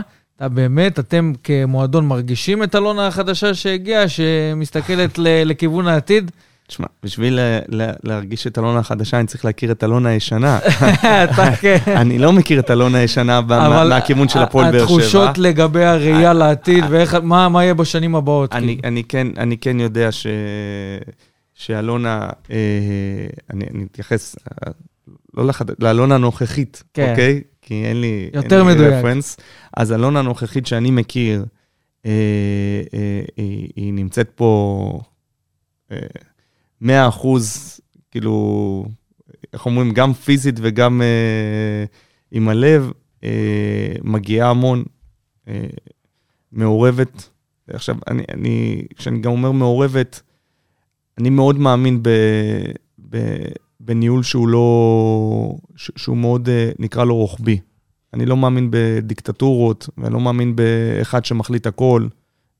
העולם מאוד השתנה בתחומים האלה, ולכן אני מאוד אוהב שהיא מעורבת. אני מאוד אוהב לדבר איתה על נושאים מסוימים, ולקבל החלטות ביחד, וככה להריץ אחד מול השני נושאים מסוימים. דרך אגב, גם עכשיו שאנחנו עושים פה איזשהו שינוי במבנה, קטן, עם איזה חדר כושר, זה, אז אני מתייעץ עם כולם, עם המאמני כושר, עם הפיזיותרפיסטים, מבחינתי כולם יהיו שותפים גם בתכנון של זה, בהקמה של זה, כי זה בסוף של כולנו פה. כלומר, אם אני עכשיו מתכנן משהו, וזה שהולך לעבוד שם, או זה שהולך להיות שם ביום יום, לא היה חלק מזה, אז מה עשינו בזה? אז מבחינתי, קבלת החלטות היא בסוף, אתה יודע, מישהו צריך לקבל את ההחלטה, אבל האינפורמציה והסיור מוחות, הוא צריך להיות של כולם במועדון, ולכן אני מאוד שמח שהיא פה, כי עוד פעם, יש לה גם את הניסיון, וגם את, אתה יודע, הראייה לפעמים, אתה יודע, הכיוון, לא צריך להגיד מהכיוון הנשי, כי מבחינתי, אתה יודע, יש המון נשים היום בספורט, אבל לפעמים יש גם את ההיבט הזה, או את ההיבט האימא, עוד פעם, כל אחד בסוף מביא את... זה מה שמייחד. בדיוק, כל אחד מביא את האיכות שלו ואת הזווית שלו, ובסוף, אתה יודע, אתה צריך לחבר את כל הפאזל הזה, ולהחליט, אתה יודע, איזה החלטה מקבלים, ואני חושב שככל מה שנקרא חוכמת המונים בעולמות ההייטק, אז פה זה לא חוכמה של, אתה יודע, עשרות אלפים, אבל גם חוכמה של כמה בודדים היא עדיפה מחוכמה של אחד. אם אנחנו מסתכלים קדימה, אז אותו חלון העברות בינואר נפתח. וואלה. תכף תגיד לנו מי אנחנו... אבל היית צריך לעשות... רגע, אבל נגמר לנו הזמן, לא? לא נגמר הזמן, יש זמן, יש הערכת זמן משירן, זה בסדר? אני דווקא אשאל אותך שאלה אחרת. אתה הזכרת שעבדת עם אבי נימני, ואבי נימני יש לו היום סוכנות שחקנים. כמה זה עוזר לך הקשר הזה עם אבי לדבר, להתייעץ, לקבל ממנו שחקן כזה או אחר? אז אני, קודם כל, אין לי עכשיו, אני לא, אתה יודע, בקשר יומיומי עם אבי, כמו שהייתי לפני, אנחנו נשארנו חברים, היינו שותפים 10 שנים, גם בחירת השחקנים נעשית על ידי לניב ברדה ורוני לוי, אני הרבה פעמים נכנס, יודע, אם זה צריך להיכנס למשא ומתן, או דברים כאלה, אבל זה לא שאני בוחר את השחקנים, אבל כן, 10 שנים הייתי בצד ש... אתה יודע, עשה את הסקאוטינג, עשה את המסעים ומתנים, מבין איך נבנית עסקה, יש הרבה פעמים קשר גם מול סוכנים, גם מול שחקנים, גם מול מועדונים אחרים, כלומר, עסקאות יכולות מאוד מורכבות, השאלות עם אופציות, יש המון, המון מודלים לייצר עסקה, ואני חושב ששם, אני חושב שכן ניסיון של 10 שנים מהצד השני, מאוד מאוד עוזר, אתה יודע, זה גם 10 שנים שאתה רואה גם איך כל מועדון עושה את זה אחרת, ואתה יכול לקחת מפה את הטוב, מפה הפחות טוב, ואיפשהו בסוף אתה לחבר הכל ביחד, ודרך אגב אני גם בקשר, אתה יודע, עם כל הסוכנים, כלומר אין לי, אתה יודע, אין פה, לעולם גם לא תהיה איזושהי, אתה יודע, העדפה לאחד כזה או אחר, זה לא, אנחנו לא בעולמות. השאלה עד כמה הם משתמשים בניסיון שלך, אתה יודע, עד כמה אתה מעורב, תורם בנושא הזה של הסקאוטינג? אז אם אני מתחבר למה שאמרנו, מה שאמרתי מקודם, לגבי, נקרא לזה, החוכמת המונים, אז אחד הדברים שהיו לי מאוד חשובים, זה שנעצר פה סיסטם מאוד ברור של בחירת שחקנים, של איך זה נעשה. אנחנו עדיין, איך אומרים, בונים את זה גם תוך כדי תנועה. צריך לזכור שלפנות קבוצה זה מאוד שונה מינואר, ויש כל מיני, ויש ישראלים, ויש זרים, ויש נוער, כלומר, בנייה של סגל זה לא תמיד, בכל סקשן זה אותו הליך. ואנחנו כן גם מקימים עכשיו איזשהו מערך סקאוטינג הרבה יותר נרחב, שגם יסייע לנו בכל העיבוד נתונים, ובסופו של יום, אתה יודע, הבחירה היא של הצוות המקצועי, ואנחנו כל אחד תורם את חלקו, ועוד פעם יש הרבה, כשמתקיים דיון, אז הוא מתקיים, ובעיניי הדיון הוא החלק הכי חשוב. סיור מוחות פורה. הכי חשוב, שבסוף כל אחד אומר את הצד שלו, ואתה מגלה כל מיני דברים שפתאום, אתה יודע, לא היית יכול להגיע אליהם לבד, כי אתה אף פעם לא יודע מאיפה המידע יגיע, ואיזה חלק מהמידע הוא באמת חשוב. אתה יודע, בפעמים אתה אומר, שמעתי שהוא ככה וככה, ואתה אומר את זה בדרך אגב, אבל בונה, יכול להיות שזאת חתכת פיסת מידע מאוד מאוד חשובה לאירוע, ושווה להצליב אותה עם כמה, אתה יודע, מקורות, ולכן אני חושב שדיון בנושאים האלו הוא דבר מאוד מאוד חשוב. והדיון לקראת ינואר אצלכם, אמנם את עוזי הצלחת להרדיע. לא, אני נותן לו את הזמן, רגע. לא, אבל אנחנו יודעים שבפועל באר שבע יש איזה רעיון או חשיבה להתחזק בקשר בינואר. יש איזה משהו על הפרק? או שאין קשר גם, אין חשיבה. תשמע, מבלי להיכנס לתפקיד כזה או אחר, או לשם כזה או אחר, כי גם אין כרגע איזה שם, אתה יודע, ש... אומרים על מטוס. אנחנו... אין טיסות, איך היא על מטוס? אולי באונייה. אולי באונייה. אולי בשחייה. יש לנו סגל טוב. אנחנו אוהבים את הקבוצה שלנו, ואיך שהיא נראית, וגם יציבות וחדר לבשה זה דבר מאוד מאוד חשוב. ואין שום רצון לבצע פה מהפכות, או אתה יודע, ללכת לאיזה שם... גם צריך משהו מאוד נקודתי. עכשיו, אם, וזה נכון, אני חושב שזה נכון לכל קבוצה, אני חושב תמיד, אתה יודע, אם, גם יש עוד זמן עד שאתה יודע, שהחלון מתחיל, אפילו שזה נראה מעבר לפינה, אתה יודע, קרה בדרכנו הזדמנות להביא שחקן כזה או אחר, בתפקיד כזה או אחר, שבאמת, אתה יודע, יכול לשדרג אותנו משמעותית, ונכנס למסגרת תקציב, אז יכול להיות שזה באמת יעלה לאותו דיון. אבל כרגע זה, אתה יודע, אנחנו אומרים... אתה רואה את הפועל באר שבע לא מתחזקת בינואר? אתה אומר, זה מה שיש לי, זה טוב, אני אשמור עליו, ואני אטפח אותו? אם לצורך העניין... כי אנחנו רואים גם לאן הוא הביא אותך עד עכשיו. נכון, ואם לצורך העניין במהלך החודש הזה, אתה יודע, נמשיך לראות שהכל עובד, ולא, אתה יודע, לא יהיה בחוץ איזושהי אלטרנטיבה כזאת או אחרת, אתה יודע, שאתה אומר, בונה, זה שובר שוויון מבחינתי. אז מה, להביא רק לשם להביא, זה הכי לא נכון, אתה מפסיד 3 פעמים, אתה מפסיד נכון. גם כשהשחקן לא מספיק טוב, אתה מפסיד גם כי פגעת עם מישהו שכרגע משחק והוא הוא עושה את העבודה, ו3, גם תקציבית, אתה יודע, בזבזת עוד כסף על משהו שהוא לא עוזר לך. אבל לפעמים אתה גם יכול להגיד, אני אביא כדי שהיריבה לא תביא. לא, אבל לא, פה מדובר על שחקנים. לא, אבל עוד פעם, השאלה אם זה שובר שוויון באמת, ויכול לחזק אותך נקודתית. וראינו את זה בשנים עברו. תשמע, תמיד יכול להיות לך, אתה יודע, משחק על שחקן כזה או אחר, בדרך כלל זה קורה בקיצים, אתה יודע, ששם יש לך איזשהו מלפפון חם, שמריצים אותו, או סוכנים, ואיזה מועדון שרוצה, אתה יודע, לעשות כמה שקלים.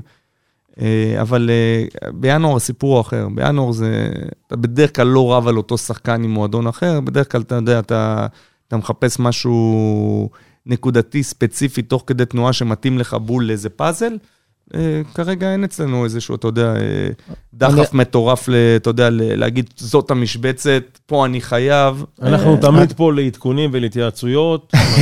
אני אשלח לכם, אתה מצרף אתכם לדיון. אני אומר, בוא לא נצפה, בסוף אלונה תפתיע, כמו שהיא עושה עם חנן ממן, וכמו שהיא עשתה עם טוני, בדקה 90 של החלון. תמיד הפתיעו. אבל זה בסדר, זה בסדר. צריך לזכור גם שיש לנו 5 זרים, כלומר, יש לנו גם מקום לזר, נכון? הנה הרמז. לא, זה לא עניין של רמז, זה עניין של... זה עובדה. זה אומר שהולכים להביא זר, זה העובדה. לא, זה אומר שיש עדיין מקום לעוד אחד, אז אתה יודע, גם אתה לא תמיד זה בעל... עוד פעם. זה לא בעל חשבון מישהו אחר. עוד פעם, צריך להבין מה, אתה יודע, מה יש בשוק, והאם זה באמת משדרג אותך, וזה הצד המקצועי. וזה גם לא פשוט כל כך להביא שחקן זר בינואר, ולצלוף איתו. ובקורונה, ומדינות אדומות, ועוד פעם, יש את אליאני ויש את רוני, יש אנשים שעובדים על זה, איך אומרים, זה העבודה שלהם. אתה יודע, אז באופן כללי, אתה יודע. איך באמת החיבור בין רוני לאליניב? אליניב פה על טייטל חדש שלא היה בהפועל באר שבע, ולא תמיד מאמן אוהב לקבל מישהו מעליו. איך אתה רואה את זה מהצד? אז אפרופו, אמרנו כמה תפקידים חדשים, שכחתי גם אליניב, הוא בתפקיד חדש. משמעותי. כלומר, גם אם צירפת את הרופאים והכל, אז אליניב הוא, אתה יודע... הוא פה, כאילו מאז ומעולם, אתה יודע, אבל גם התפקיד שלו הוא חדש, שזה גם דבר שאתה יודע, בסוף של המרכיב מועדון הוא חשוב למרקם. אבל קודם כל החיבור ביניהם הוא לא פחות ממדים. הוא לא פחות ממדים. מוכרח בכלל להגיד, על אליניב הוא דמות בעיניי יוצאת מגדר הרגיל. אני הכרתי אותו... עוד פעם, להבדיל מהרבה שחקנים פה בחדר הרבשה שאני מכיר הרבה שנים, תניב לא הכרתי לפני.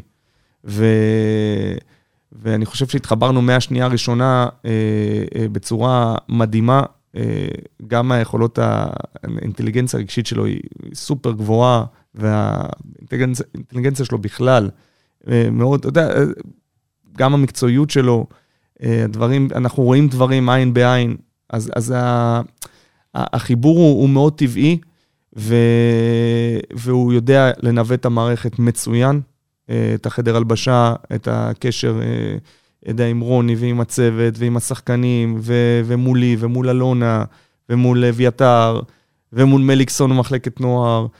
כלומר, הוא יודע לעשות, איך בדיוק לחבר את הפאזל הנכון, וזה, בעיניי זה אחת מהמעלות הכי גדולות שלו, זה עוד פעם, זה היכולת הבין אישית הזאת, והחצים שלו עם רוני הם פשוט פנטסטיים.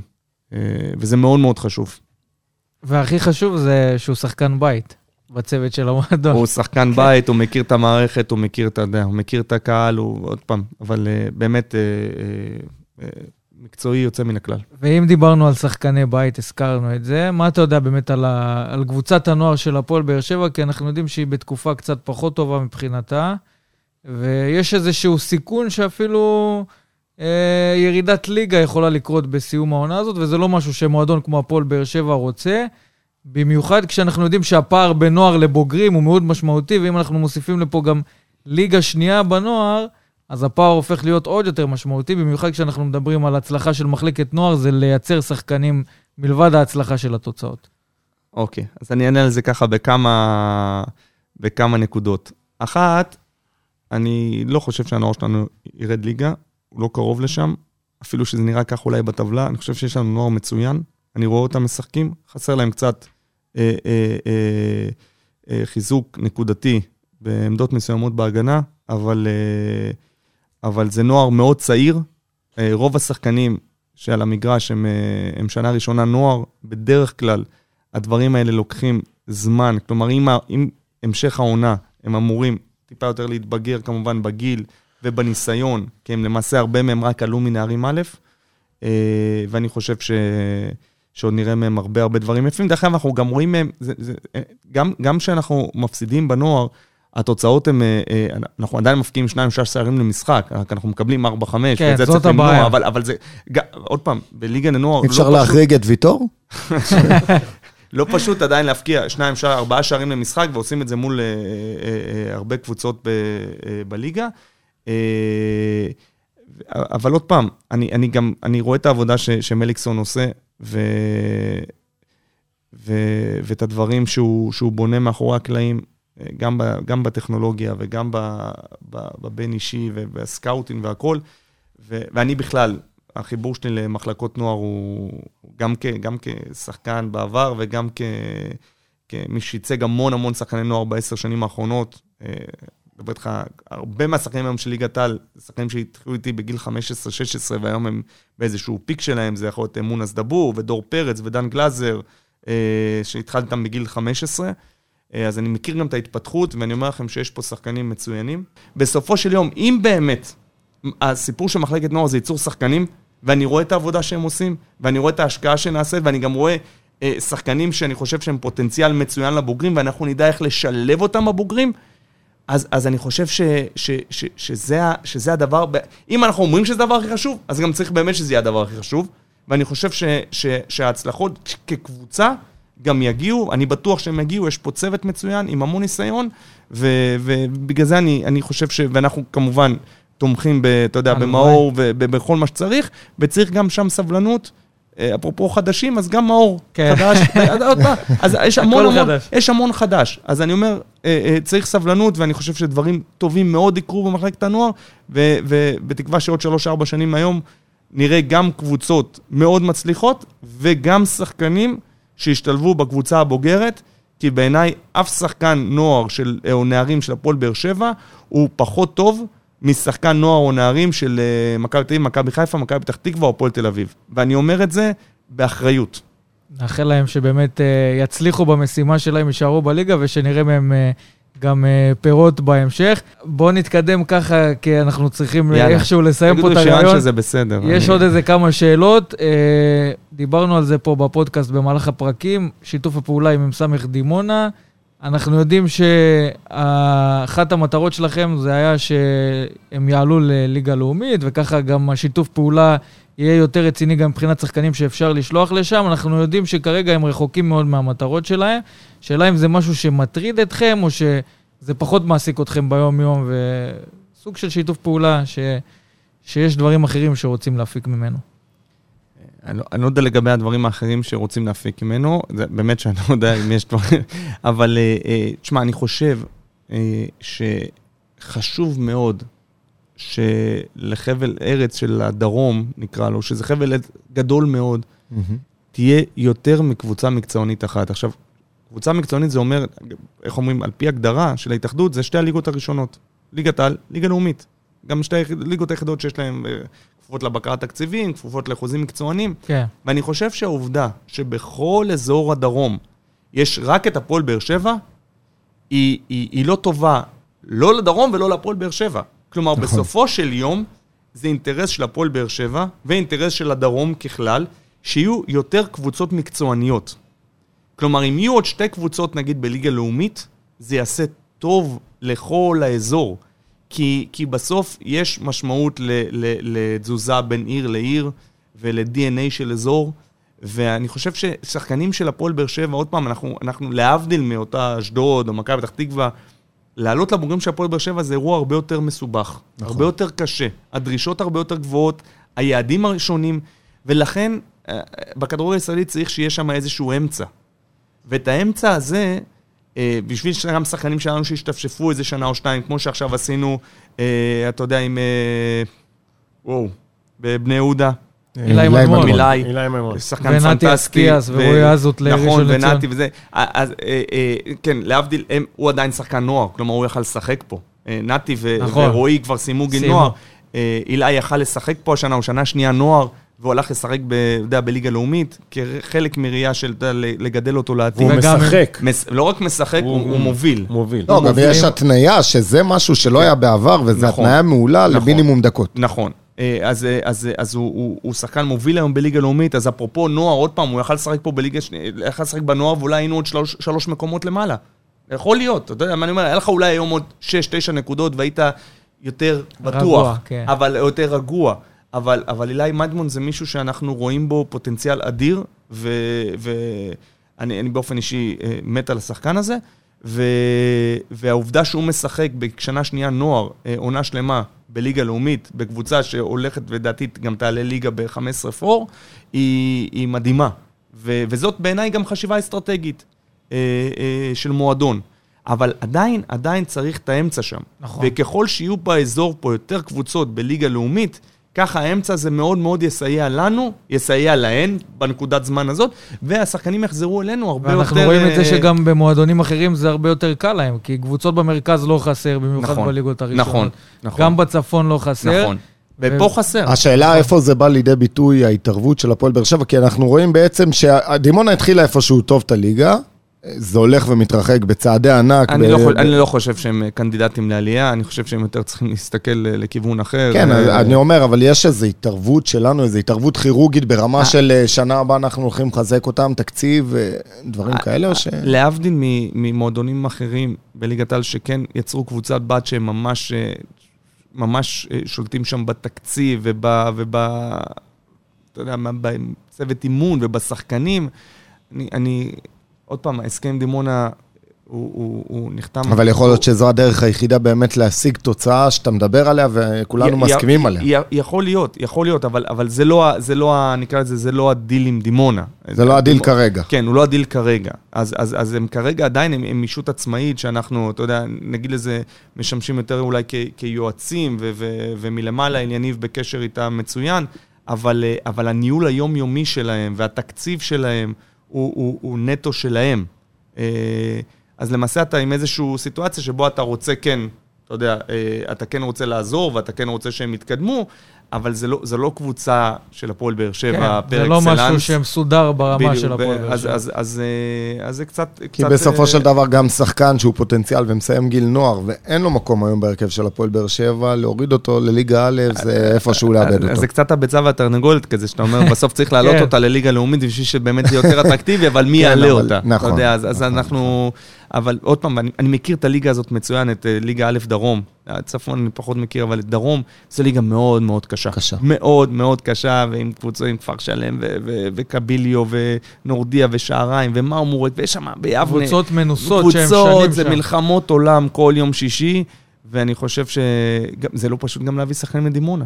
בוא, גם שחקנים, הוא מעדיף שחק בקביליו יפו, מעדיף שחק בשעריים, במרמורק, להגיע לדימונה, זה לא פשוט. כן, זה לא פשוט. אתה בסוף צריך לשלם לו פי 3. מאתגר. יש גם כסף בליגה הזאת, לכפר שלם. יש קבוצות בירמיהו, יש קבוצות עם הרבה מאוד כסף. כמה קבוצות מהמגזר שמשלמות הרבה כסף, עד שכך שגם אין שם בקרת תקציבים, בלי להיכנס לזה, אתה יודע, ודימונה זה עדיין קבוצה שמתנהלת על תקציב עירוני, והכל, אתה יודע, רשום, אתה בסוף, אתה יודע, זה קצת מחזיר אותנו לפועל באר שבע שלפני 7-8 שנים, שאתה צריך לשלם פי 2, פי 3, ששחקנים יגיעו אליך. אתה יודע, אז עכשיו אתה צריך לשלם פי 2, פי 3, ששחקנים יגיעו לדימונה, בליגה שלישית, לא פשוט. זה אירוע לא פשוט, אבל אני כן חושב... זה אירוע שמצריך לעשות שינוי בכלליות. אני כן חושב שחשוב מאוד לדרום ולפועל באר שבע, שיהיו עוד קבוצות בליגות מקצועניות. חד משמעית. טוב, אז לסיום סיומת, כמה שאלות קצרות, לא חייב להרחיב שם, רק אתה יודע מה שאתה רוצה. הקטע מומחה. לא, זה שאלות של אוהדים שפנו אלינו, אנחנו ננסה להעביר. אם יהיו תשובות, אתה גם, אם אין תשובות מיידיות, אפשר גם לבדוק את זה, ואחר כך גם... אז אני מעביר לאוזי, אני אומר אוזי. להחזיר תשובה בצורה מסודרת.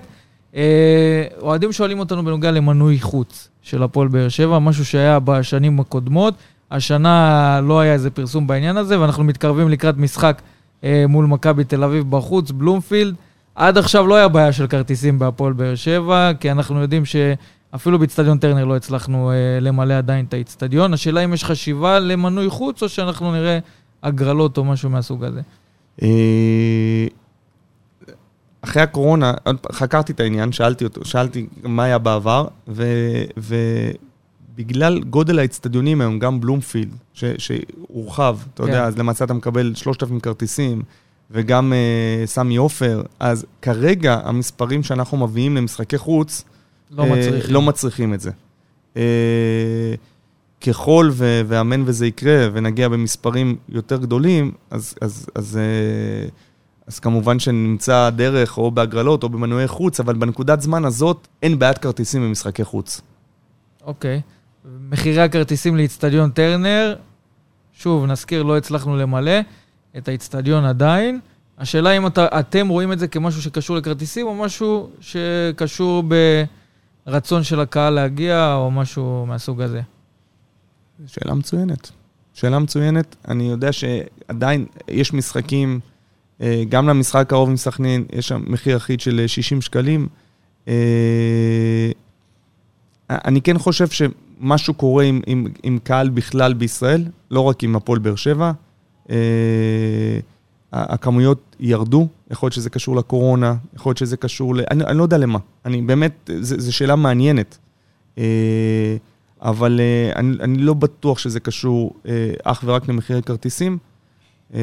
משחקי חוץ זה נהיה מאוד קשה, יש משהו עם השעות, עם הימים. זהו, זה העניין של השעות.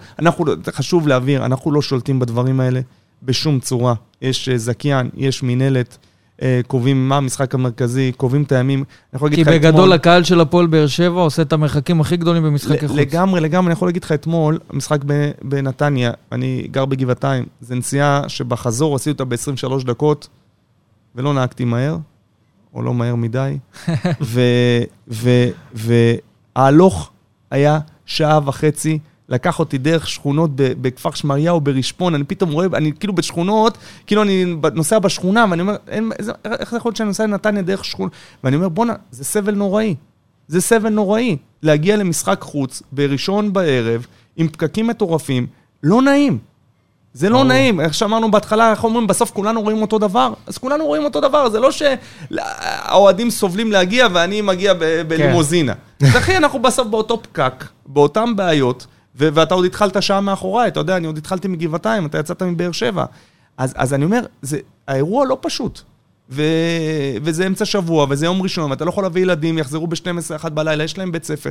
הכל ברור, הכל ידוע, אז להגיד, האם זה בגלל זה או בגלל זה, אני לא יודע.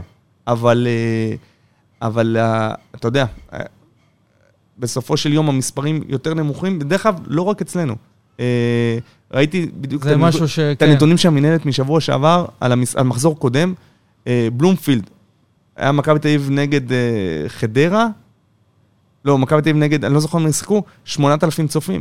יש להם 17,000 מנויים, הגיעו 8,000. מכבי תל אביב סכנין. 8,000 איש. סמי עופר, שמדברים על 30,000 כל משחק, היו 16,000 נגד חדרה. 16,000. עכשיו אומרים 30 כל משחק.